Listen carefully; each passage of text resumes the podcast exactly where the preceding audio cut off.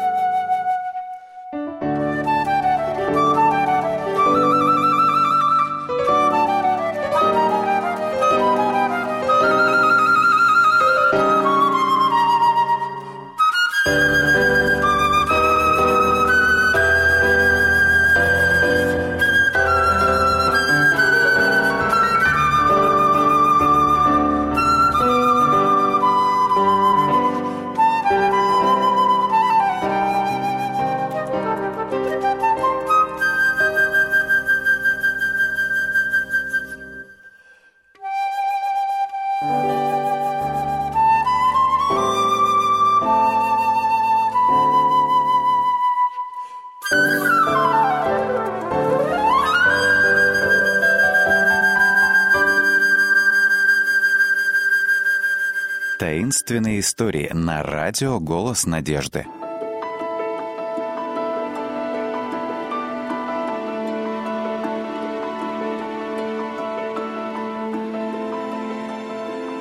Месть при луне Это было утро того дня, когда состоится Джимхана. Джимхана – это большие конные скачки в Новой Зеландии.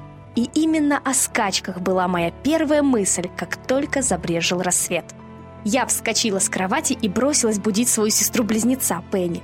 Вся ночь прошла почти без сна. Мы обе боялись прозевать звонок будильника. Наскоро позавтракав, мы сели на велосипеды и помчались конюшням по темным пустым улицам. На часах было только 5.30 утра. Но нам предстояло столько неотложных дел. Прежде всего, нужно было привести в порядок своих пони заплести им гривы и хвосты, надеть повязки на ноги и быть готовыми к погрузке лошадей в фургон к семи утра. «Джипси! Сюда, красавица!» — кликнула я своего пегого пони. Меня переполняло волнение. Я всматривалась в клубы утреннего тумана, ожидая, когда, мягко постукивая копытцами, он прибежит на мой зов.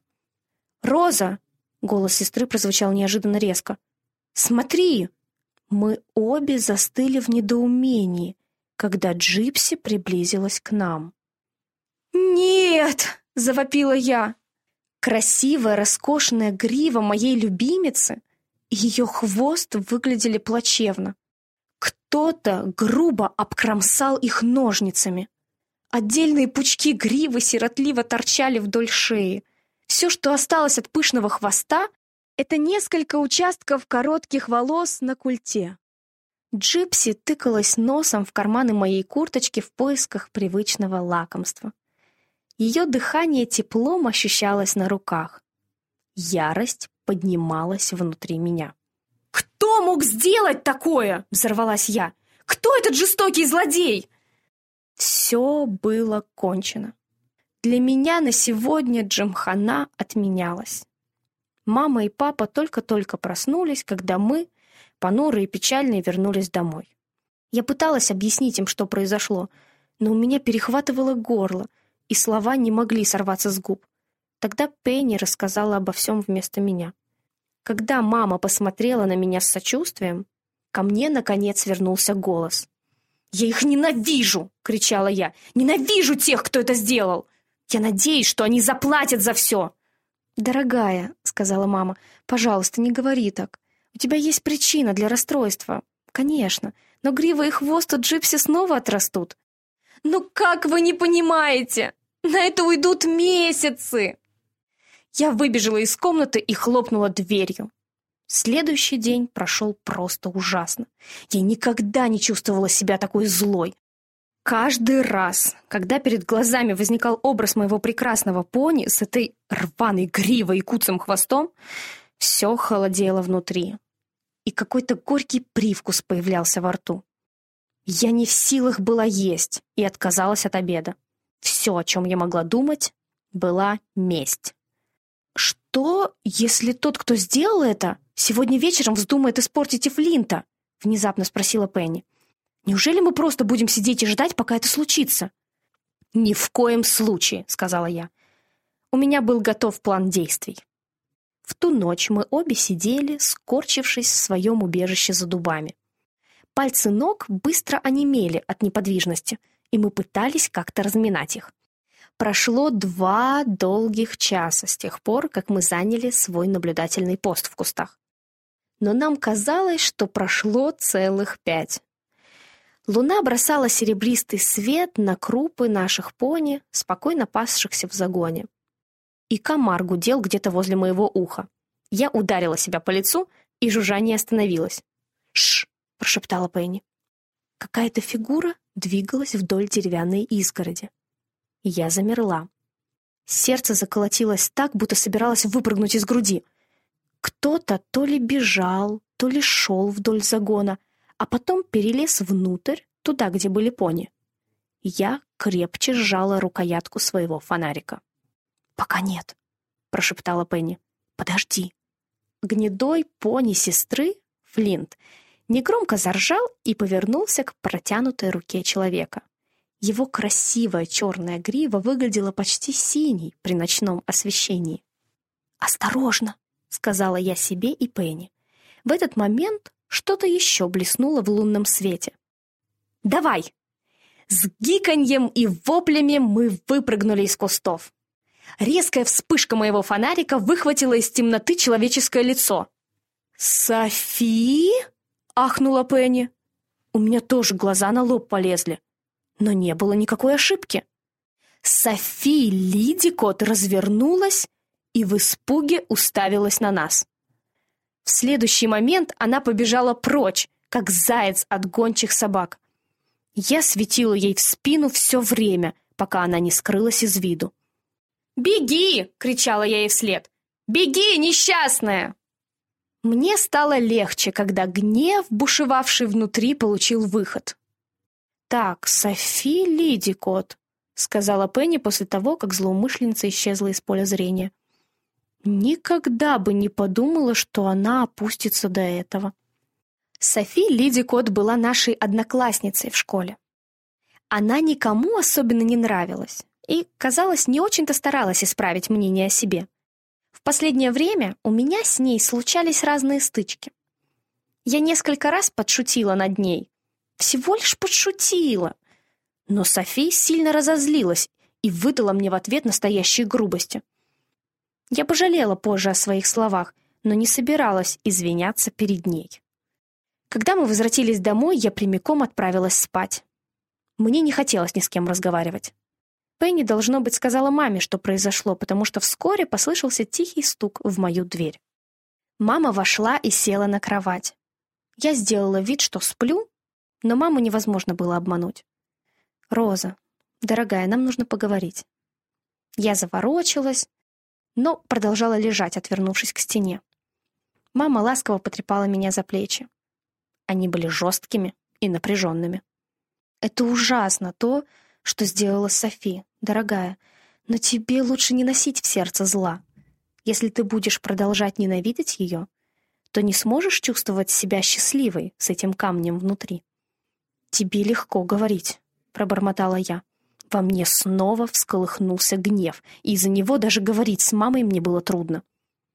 «Пусть эта злость уйдет, Роза. Отпусти свой гнев. Нет ничего хуже, когда он разъедает человека изнутри. «Но я не могу перестать ненавидеть ее, мама!» «Ты можешь, детка», — сказала она. «Все, что тебе нужно сделать, это решить простить ее. Бог заберет эту ненависть из твоего сердца, если ты позволишь ему». Я лежала, пытаясь расслабиться.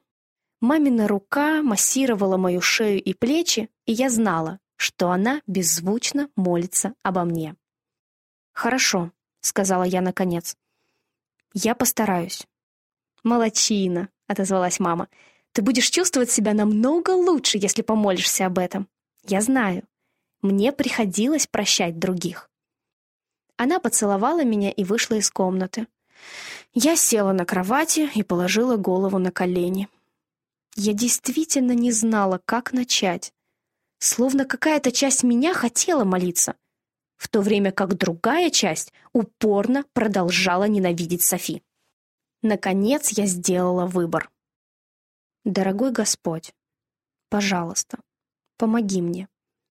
У меня столько ненависти внутри, и я не могу перестать думать ужасные вещи о Софи. Но я хочу остановиться. Я хочу простить ее за то, что она сделала с Джипси. Я хотела сказать намного больше, но в этот момент какая-то теплая вода любви прокатилась через мое сердце. Она унесла прочь мой гнев и ненависть и оставила за собой мир, которого я никогда не испытывала раньше. Я почувствовала себя очень легко, как если бы огромная тяжесть свалилась с души. Это было как пробуждение после ночного кошмара, когда, очнувшись, с облегчением понимаешь, что это был всего лишь сон. Я негромко рассмеялась. Вдруг мне ужасно захотелось есть. Я вскочила с постели и пошла на кухню, улыбаясь. Закладывая ломтики хлеба в тостер, я приняла еще одно решение. Завтра в школе я найду Софи и попрошу ее простить меня за все гадости, которые я говорила ей. Я надеялась, что она тоже сможет пережить радость прощения, которую я обрела сейчас.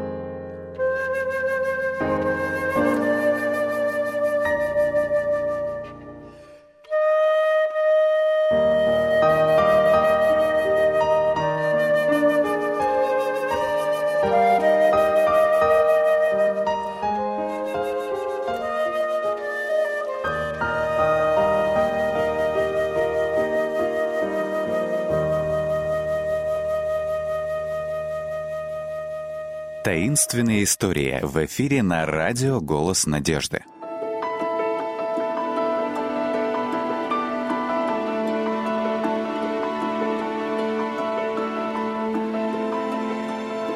Призрак, играющий на пианино.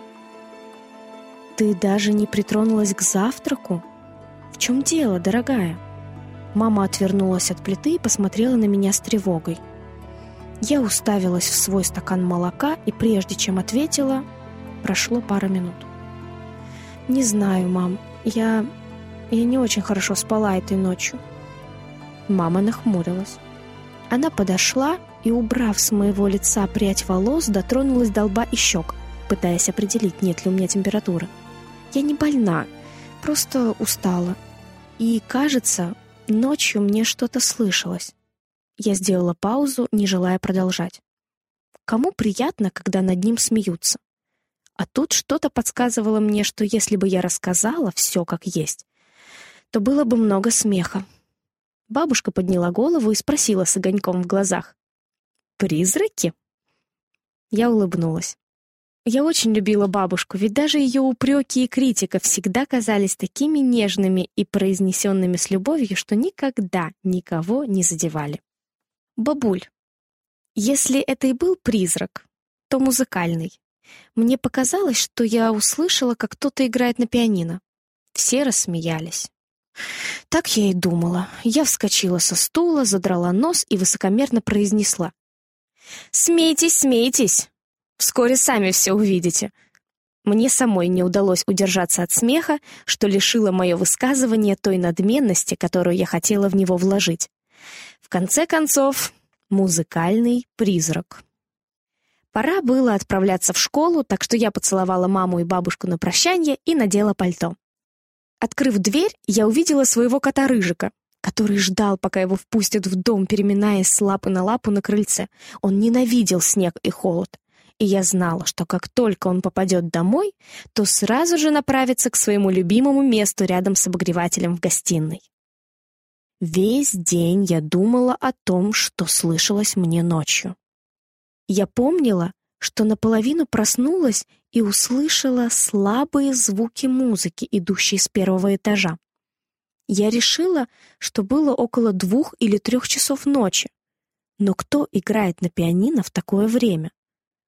Мы жили в большом, старомодном доме в городке около озера Эри. Наверху помещались четыре спальни, и на первом этаже было еще шесть комнат. Большая винтажная лестница, ведущая на второй этаж, находилась в холле. Моя спальня была в задней части дома, а пианино стояло в гостиной, так что звуки долетали до меня издалека и поэтому были еле слышны. Возможно, все это мне лишь показалось, но почему-то я знала, что не ошиблась. В течение нескольких следующих ночей никто не слышал никаких музыкальных шумов в нашем доме. Но когда отец услышал мою историю, он от души посмеялся, так что я решила больше не возвращаться к этой теме, если только действительно не услышу музыку опять и смогу доказать это. В среду, когда я ложилась спать, за окном шел снег. Как же мне не хотелось идти в школу на следующий день, потому что такая прекрасная погода просто была создана для катания на санках. Я, должно быть, уснула, но проснулась через несколько часов. Меня разбудила музыка. В этот раз сон улетучился в одно мгновение. Я спрыгнула с кровати, на ощупь ища тапочки и одежду. Мне пришла мысль не включать свет, так как он мог спугнуть того, кто играл на пианино. Выходя из комнаты, я услышала еще шорохи. В дверном проеме родительской спальни появился папа с фонариком в руке. Мама стояла прямо за ним, и тут же в коридор вышла бабушка. «Вы слышали?» — прошептала я. Отец кивнул. «Тссс! Оставайтесь здесь, а я пойду посмотрю, в чем дело». И даже пока он говорил, мы слышали музыку. Я так волновалась, что не смогла понять, была ли это какая-то внятная мелодия. У меня перехватило дыхание, руки похолодели, как лед, и я дрожала от страха. Что это могло быть? Кто играл на пианино? Мы с мамой склонились над лестничными перилами. Я никогда не забуду эту картину. Отец, одетый в старомодную белую ночную сорочку, осторожно спускался вниз по лестнице и размахивал оставшимся после гражданской войны мечом моего прадедушки. В другой руке он нес фонарик, освещая дорогу перед собой. Дойдя до подножия лестницы, он направился к двери в гостиную, смело толкнул дверь и посветил внутрь. Казалось, он замер на некоторое время, словно был шокирован или испуган. Когда он повернулся и жестом позвал нас, я крепко вцепилась в мамину руку, а бабушка также крепко стиснула мои плечи. Мы посмотрели друг на друга, а затем быстро спустились вниз по лестнице.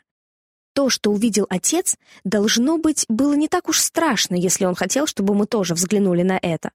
Отцовская рука шире распахнула дверь, а мы столпились за его спиной и осторожно заглянули внутрь. Луч света скользнул по клавишам пианино и высветил моего рыжика. Как только луч нашел его, кот зевнул, прищурился в знак протеста, потом встал и прошелся по клавишам. Под его мягкими лапками они зазвучали в полную силу. Мое имя сорвалось с уст матери, и в голосе ее было осуждение. Я съежилась. Я знала, что сейчас случится. «Кей, ты знаешь, что нельзя оставлять кота дома на всю ночь.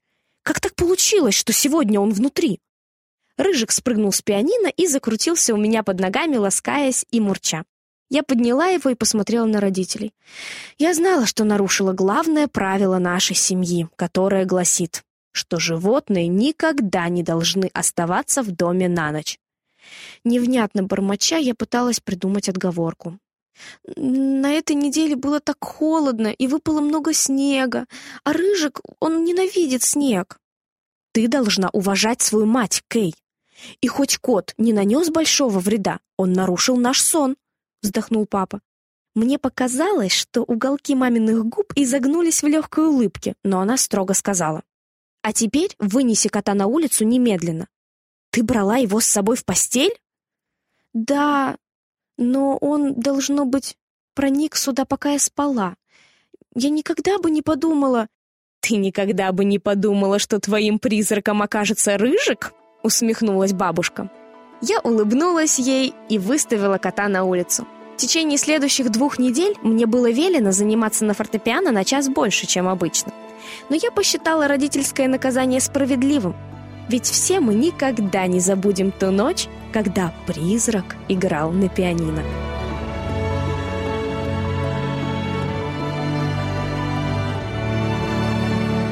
Дорогие друзья, вы можете оставить свои сообщения через WhatsApp и Viber по номеру плюс 7 915 688 7601 или позвонить нам на бесплатную линию, которая работает на территории Российской Федерации. Номер 8 800 100 ровно 1844. 8 800 100 ровно 1844.